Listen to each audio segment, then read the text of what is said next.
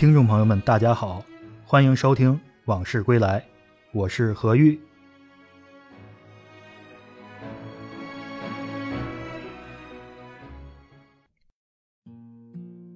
天津启士林是中国历史最久、知名度最高的西餐厅之一。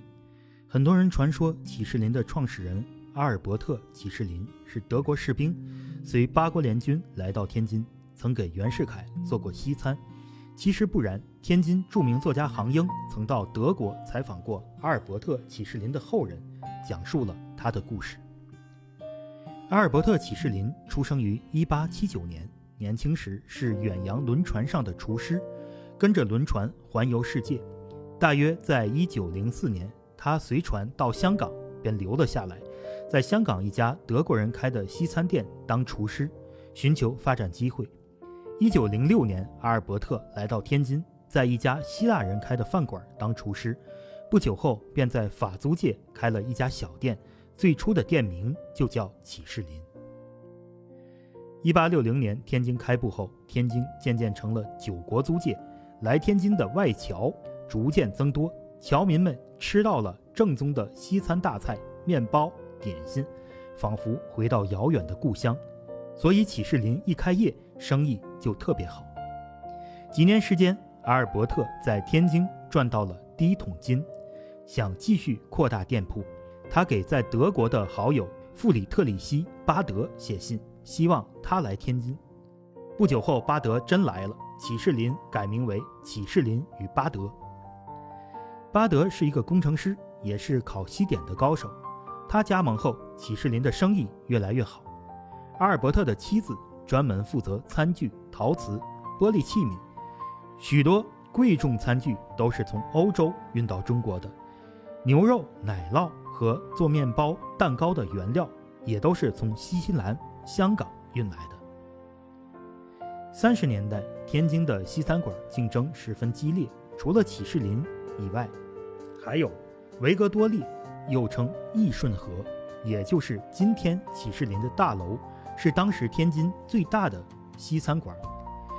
维格多利分店在解放北路。蒂蒂斯每晚有三名外籍乐师演奏古典名曲。还有一家叫正昌的，备有世界名产的咖啡豆，现磨现煮。文丽西餐厅的特点是菜价划一，如炸鱼、炸大虾、煎牛扒、咖喱鸡、炸猪排。鸡蓉鲍鱼汤、鸡肉沙拉子、什锦冷盘儿、鸦片什锦炒饭等百余种菜品，一律同等价格。还有鸡肉茶、牛肉茶、炒饭等等。启士林的成功也要归功于阿尔伯特，他能说流利的德、中、英、法四国语言，每天早上五点就起床去烤房，指挥雇员干活。晚上商店关门以后，他是最晚下班的人。阿尔伯特手下有六十多个雇员，营业规模越做越大。在法租界窦总领事路原天祥市场西侧开了启士林点心铺，售卖俄式、德式面包为主，菜式仅有一两样，标配是配菜、面包、咖啡各一。若想吃大菜，就要到总号。骑士林在北京、北戴河都开了分店，后来还开到了上海。抗战胜利后，启士林餐厅被美军接收，后来又被国民政府列入敌伪产业。五十年代以后，启士林一度改为人民食品厂，生产一百六十多种糖果，七十多种西点，比如肉松太妃糖、酒心巧克力、咖啡糖、葡萄干巧克力、夹心糖、黑李子巧克力夹心糖。麻酱酥糖等，现在基本都吃不到了。八十年代初，天津的西餐厅只剩下启士林餐厅、和平餐厅两家，但启士林瘦死的骆驼比马大，仍保持了正宗的西餐味道。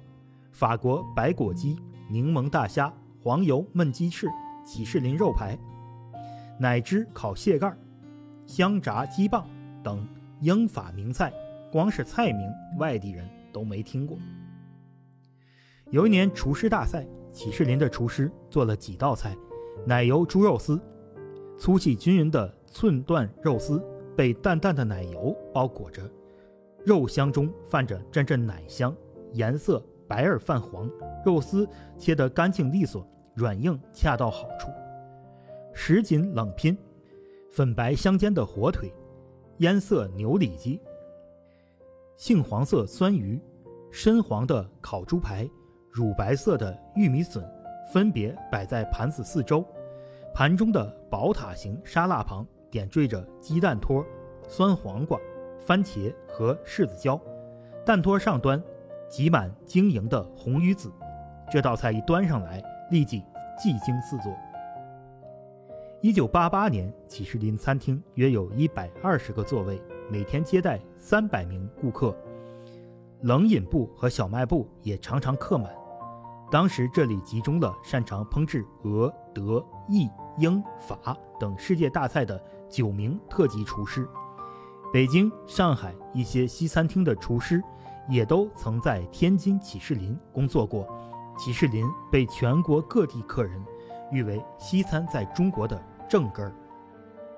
九十年代初，启士林经营每况愈下，肯德基租下启士林一楼楼面，海南新大洲集团与启士林联营合作经营起启士林二至四楼，二楼改为了泰国火锅城，三楼、四楼是西餐及啤酒屋，基本上只有大楼外面才挂着启士林的牌子。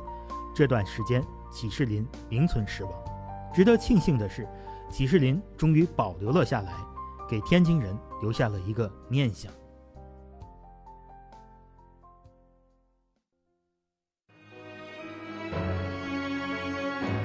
今天的这段往事就聊到这儿，我们下次再见。